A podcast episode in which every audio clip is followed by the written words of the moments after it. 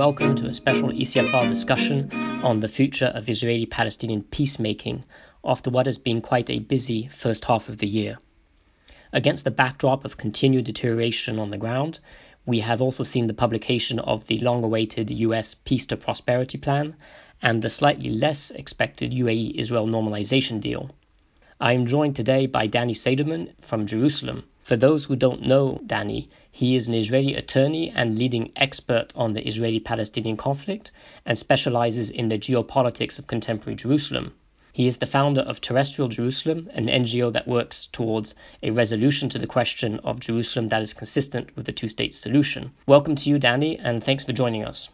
So let me start off, I suppose, with the most unavoidable question with everything going on. And I'd be very interested to get your take on the UAE Israel normalization deal. You know, what's your perspective from Jerusalem? And, and what do you think that says about the current moment in which we find ourselves? Normalization came out of nowhere, uh, but it is no surprise.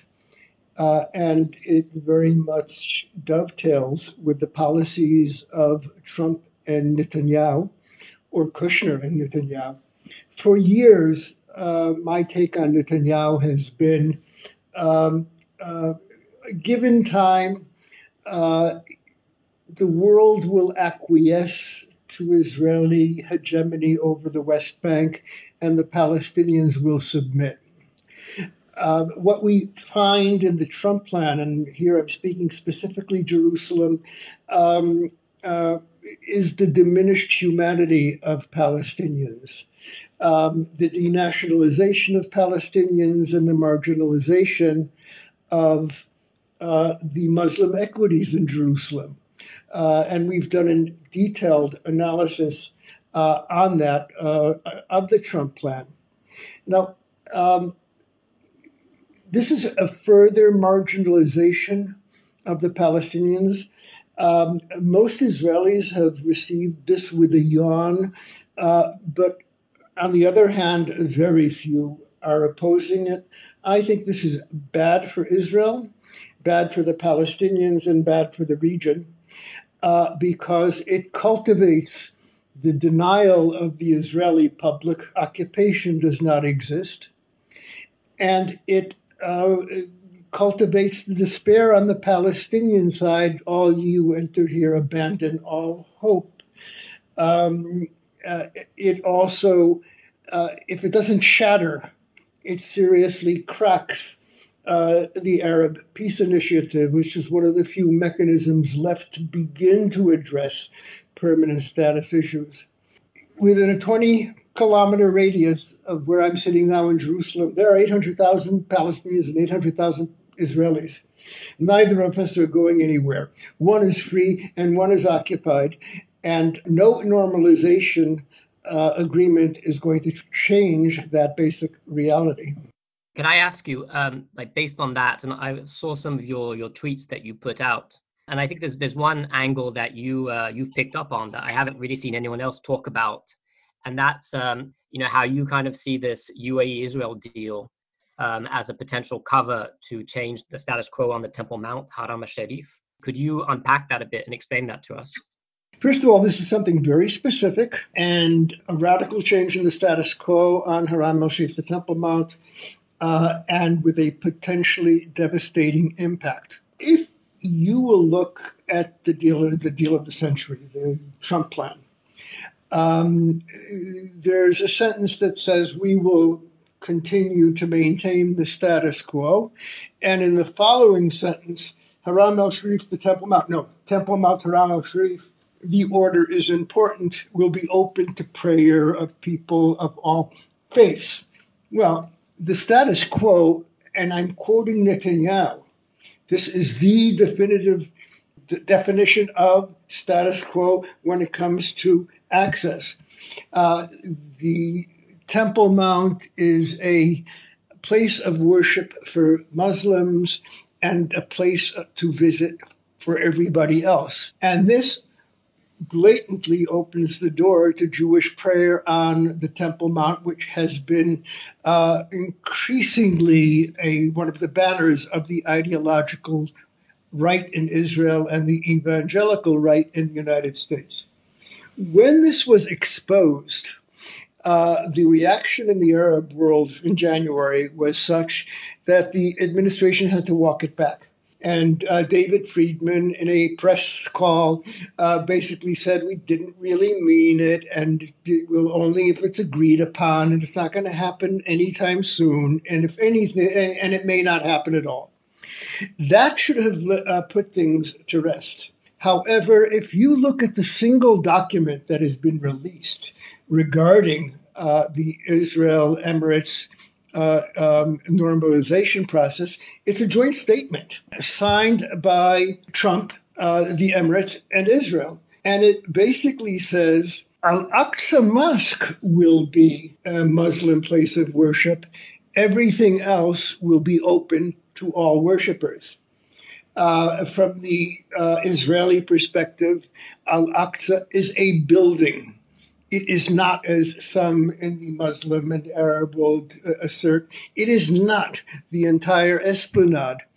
And according to the declaration, the UAE unwittingly, I'm convinced that this was not done um, in, in collusion with Israel, basically opened the door wide for Jewish prayer on the Mount. That's the only way of interpreting what's written in the statement. And uh, if you do look on the web, we have posted um, uh, we have posted our analysis, and there's an article today in 972 which goes into greater detail. And, and of course, it's worth stressing that the question of Jewish prayer on the, on the Temple Mount, uh, Haram al-Sharif, is is often a trigger point for for tensions and escalation in Jerusalem. So how worried are you that this could stick and actually create, you know, as you said, a new precedent and actually increase further the potential for something to go pop? First of all, this is a national and regional security issue, and I think that the Emirates unwittingly embroiled themselves in something that would cause them harm. This is not going to go unnoticed in Arab public opinion. Uh, already, um, social media in Arabic is awash with this story. The Temple Mount traditionally has been the location, the spot where a spark can ignite a broader conflagration from the torching of Al Aqsa in 1969 by a mentally disturbed Australian, Michael Rohan, to the events in Sukkot of 1990 with 20 plus Palestinian dead. There is the Western Wall Tunnel, which uh, the opening of which sparked the first round of organized violence between Israelis and Palestinians, and it was under the watch of the very same Netanyahu. And then, of course, we have the Sharon visit what we've been witnessing in Jerusalem in general and the Temple Mount in particular is the ascendancy of those faith groups that weaponize religion. This is not a harangue uh, saying keep uh, uh, God and religion out of Jerusalem. That is like saying keep culture out of Florence and finance out of Manhattan. But those who are on the ascendancy have claims to the city which are absolute, exclusionary, and incendiary. They are not only in the ascendancy, they're in power because policy in Jerusalem is driven by the Temple Mount movement, or at least a, a, large impact, and the extreme settler organizations. And policy in the United States is driven by the end of days evangelical base and rapture mongers like Secretary of State Pompeo. This is dangerous. We are on a trajectory that will eventually lead to an outbreak of violence. We need uh, cool heads and steady hands, and we don't have them in the White House and we don't have them in the Prime Minister's office in Jerusalem. We need help from friends in order to make sure that the situation does not careen out of control. This is probably a, a good moment to to pivot into the the bigger picture and really dig into you know your views on the future of Israeli-Palestinian peacemaking. Because it, seems from what you're talking about and also you know my own observations as being other people it's you know that this so, called Oslo peace process has really uh, come apart at the seams whether that was you know a result of uh, what's been happening this year or maybe it happened you know years ago depending on who you talk to. But certainly it seems that the the current uh, peacemaking model no longer really holds water. And you know, you yourself, I think it's fair to say, you're quite an outspoken advocate for for two states. You're very keen to get you know your perspective in terms of you know, a where do you think this is all heading? Can we, you know, we've seen the the, the expansion of Israeli settlements in in East Jerusalem and the West Bank. You know, granted, we haven't seen uh, de jure uh, the de jure uh, application of Israeli sovereignty. Nonetheless, there's a sense that you know the the Israeli-Palestinian egg has become almost uns- impossible to unscramble. And so, you know, from your perspective as someone who really works on the ground, do you think that a two-state solution is still achievable? You know, can you still draw that you know a, a long sought-after border between uh, Israel and the future Palestine? You're really asking two questions that I would like to disaggregate them. Uh, one has to do with the objective, and the other has to do with the means. How do we get there? In terms of the objective, I am firmly opposed to what I call two state agnosticism. I follow every settlement development in and around Jerusalem, which is the core. I can define with you, with precision for you, what it will take to arrive at a two state solution. I have no illusions. Uh, in 2009, that number was 115,000 settlers who would need to be relocated in order to arrive at an acceptable border to both Israelis and Palestinians. That number today is 180,000. It's going up between six and 7,000 every year. If Israel has the will and the capacity to relocate 180,000 settlers, the two state solution lives if we don't, it's dead. Israel today does not have the will to relocate one settler. And we have a government hell bent on making sure that uh, the, enough a critical mass of facts on the ground will be created that that will no longer be possible. But I would call the question of one state, two state dead and deader. I have no illusions of the two state solution being in reach. I think I will not live to see it. But I also think it is historically inevitable. I have one area of expertise, only one, and it's not even Jerusalem. It is the mechanics of occupation. I've been dealing with occupation on a daily basis for the last 29 years. If your occupation breaks down, bring it into my shop. I'll know how to fix it. I'll know how to oil it and change the pistons. I know how it works, what makes it flourish, what slows it down, what stops it in its track. There is no way of ending occupation except by means of a border. And if you destroy that possibility, you do not create an alternative. I can envisage a path, perhaps not in my lifetime, when Israelis will cede power and sovereignty to Palestinians. I cannot envisage any potential trajectory where Israelis and Palestinians will share power without first establishing a border. Now, this comes to the second question about how to get there because they're interrelated. Antonio Gramsci, the Italian Marxist, said uh, the old world order is dying, the new world order is struggling to be born. This is the time of monsters. I am recommending to be a fanatic in adhering to the objective of the two state solution and radical in the ways of pursuing that. American leadership and brokerage of this conflict was a failure many years before Trump arrived on the scene. Trump delivered the death certificate. Today, there is no platform for addressing permanent status issues that is acceptable. That will be one of the major challenges of a Biden administration, should there be one. But as my friend Khalid Elgindy says, another round of American brokered negotiations is like getting a floppy disk with Windows 95, and no matter how many times you poke it into the USB port of your laptop, it's not going to boot the damn thing. We don't know how to proceed. It is clear there is no status quo ante. We need a new paradigm. And that paradigm, in that paradigm, American leadership is critical and American monopoly is destined to fail. We need to put together parts of a puzzle that will create a, a new paradigm, knowing full well that achieving two states is not a possibility. But what we will hopefully be able to do is to generate a process that, number one, will engage in creeping deoccupation, will demonstrate that the world and international community is hell-bent on ending occupation and concrete steps are being taken to do that, that the international community will act in unity on this issue. A message has to be sent to the Israeli public that will pierce the armor of our denial. We mean business.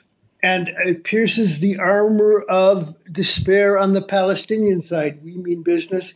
It can't be done on the cheap. How do you convincingly put Jerusalem back on the table? The Americans aren't going to move their embassy out of Jerusalem.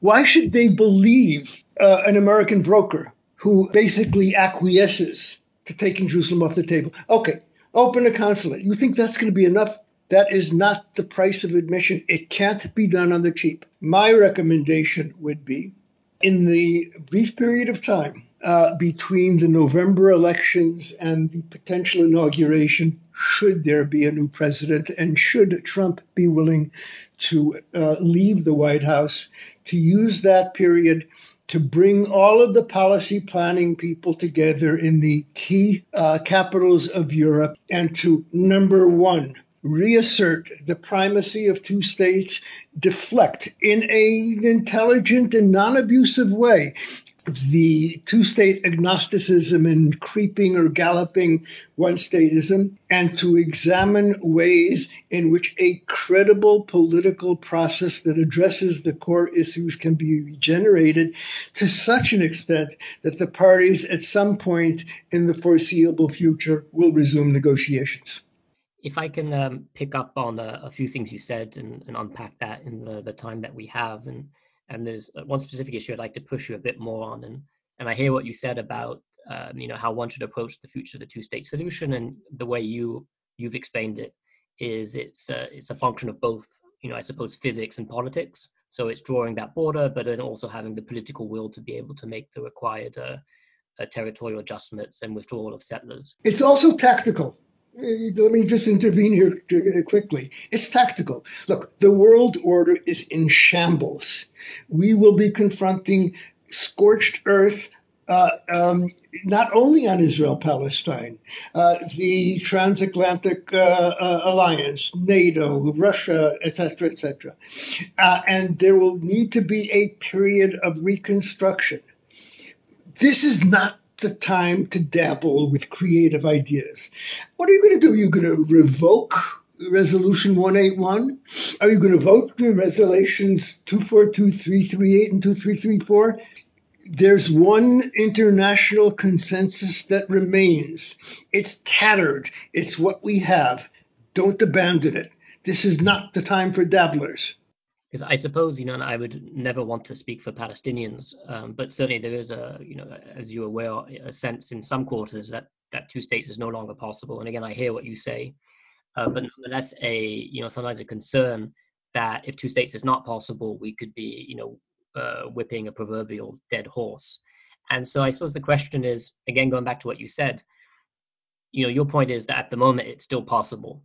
But can you ever envisage a moment where it no longer becomes possible and we're forced to, to pivot towards a, another uh, set of demands? And so you've you've written quite a bit about and and uh, quite regularly ring alarm bells when it comes to what you call the potential for, I suppose you call them doomsday settlements uh, in E1 near East Jerusalem and Givat Hamatos. You know, is that you know with construction there in those very sensitive areas? Would that, in your view, uh, you know, cross a line in which two states is no longer possible, or increase the, the political capital required on the Israeli side to make the required withdrawals completely unattainable? Like, does Danny ever give up on two states? I suppose is the question. The answer is no. Okay? The head of our Mossad has said uh, that Israel confronts only one existential threat to our existence. In this generation, it's not the Iranian nuclear capability it's not um, 120,000 Hezbollah rockets. It's perpetual occupation. Israel will end occupation, or occupation will be the end of us. And I am by no means ignoring the absolutely devastating uh, impact that occupation is having on the Palestinian people and the Palestinian national uh, enterprise. We are, there is only one way to end that occupation, and it's a border. We know that that border is politically impossible. I believe it's historically inevitable. I consider uh, my goal in my remaining days is to do what I can to bridge the gap between the politically impossible and the historically inevitable, knowing full well I will never live to see success. But there is no alternative one state is a mirage. I speak with the young Palestinians. I love them. I work with them. And I ask them, show me how it's done, even theoretically. And I've never heard an answer that came anywhere near to be convincing. I understand their despair. I understand why they are so skeptical, but it doesn't change the basic realities. Occupation ends in a border. So, I mean, just to push you a bit more, so like, what would be, you know, what would a, a Danny Seidemann uh, press release, or what would be your talking points if, you know, if there was construction in in uh, Givat Hamatos and E1? You know, I'm really focusing on that, but from you know, from the perspective of EU policy, that has also been a focus in terms of, uh, and you yourself have been really pushing this policy in terms of, you know, avoiding at all costs construction in those areas. So, does it just, you know, increase the political the political, as I said, the political price that a future Israeli government will have to pay, but we continue pushing and soldiering on. And, and if I just add, you know, you know, if you look at it in terms of territoriality, you know, if you look at the 2007-2008 negotiations that you know revolved around uh, the Annapolis Peace Conference, and you know, one of the main sticking points, by all means not the only one, but one of the main sticking points was an Israeli uh, refusal to contemplate the evacuation of Ma'ale Adumim. So mm. you, know, you could make a counter argument that actually that that territorial, you know, if you look at it from a purely purely territorial point of view, you can make the argument that that Israel has already crossed that Rubicon, perhaps, uh, you know, mm. when it established Ma'ale Adumim. It's clear that the approval or the issuance of tenders in Givat Matos and the construction in E1, which is a year or so away at the earliest, would exponentially raise the cost of implementing any future uh, deal between Israelis and Palestinians. I think you are misplacing the emphasis when you talk about Ma'ale Adumim. It is possible to create a border in which there will be a corridor between Ma'ale Adumim and Jerusalem in a way that does not have a devastating impact on the geographical integrity of a viable contiguous Palestinian state. E1 will destroy that. But again, no construction is irreversible. It's only a question of how many rounds of convulsive bloodshed will be needed in order to uh, bring Israelis and Palestinians to the one possible state of equilibrium where we can both live in this tortured land. That clarifies. That was uh, what I was sort of trying to, to grapple with. And I suppose in the, the, the few minutes that we have left, it would be it was quite important to get from you a sense of what, especially the, the EU and Europe can do. You've touched a bit about it uh, early on in our conversation. You know, I think basically you know, your sense that I suppose this is a very comfortable uh, situation for Israel and and and the lack of impunity. I suppose not that I want to put words in your mouth, but I suppose that was kind of what you're getting at. You know, could you basically sum up a bit, kind of what what are your your policy uh, requests at the moment of the EU and European governments, and what should they be doing? I suppose, you know, in the in the the, the next few months before U.S. elections um, in terms of you know whether it's holding the situation and trying to avoid further um, further breakdown on the ground, and then kind of what would be uh, the policy asks um, of a, I suppose, of a future Biden administration or Trump administration. Uh, it's a lot to answer, but if you um, if you have some thoughts on that.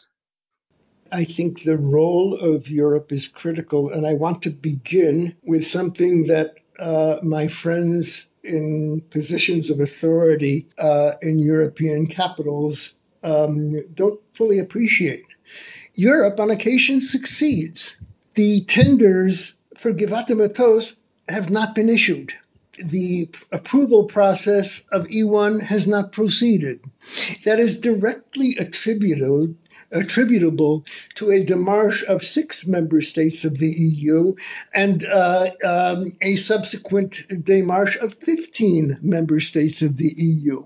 Um, Netanyahu knows that having the back of Trump, Orban, Duterte, and Bolsonaro is not enough. It's also a, le- a lesson that when Europe engages, accompanied by a message, we mean business. Israel, including Netanyahu's Israel, has no choice but to sit up and take notice. There is no way forward without uh, ratcheting up Israeli co- accountability. Israel, Netanyahu ha- is pivoting Israel internationally and domestically into authoritarian directions. Occupation is one of the starkest manifestations of that. Allies do not uh, undermine the values and the interests of other values. What we're doing is blatantly uh, in contradiction to international law. The EU doesn't do national law. The EU is national law. Without the EU, you will the, the, the member states will fragment and disperse. Um, two, there is the most important thing is think. This is a time to think. We need the equivalent of uh, George Kennan's seminal article, Mr. X, defining the uh, Cold War period of 1947 and the policy of containment. We don't know how the world works anymore. And we have to sit down and to figure out how can we develop a platform for engaging on these issues that has a better chance of uh, uh, success than the failed policies of the last 25, 20, 30 years. Um, is an alliance between sympathetic EU states and the Arab League to save the Arab Peace Initiative, to reinforce faith in the two state solution, to suggest a platform, an expanded quartet, to engage. You know, Netanyahu has been engaged in policies of creeping annexation. That's continuing. Can we begin to fight back by taking uh, steps that are incremental or creeping deoccupation.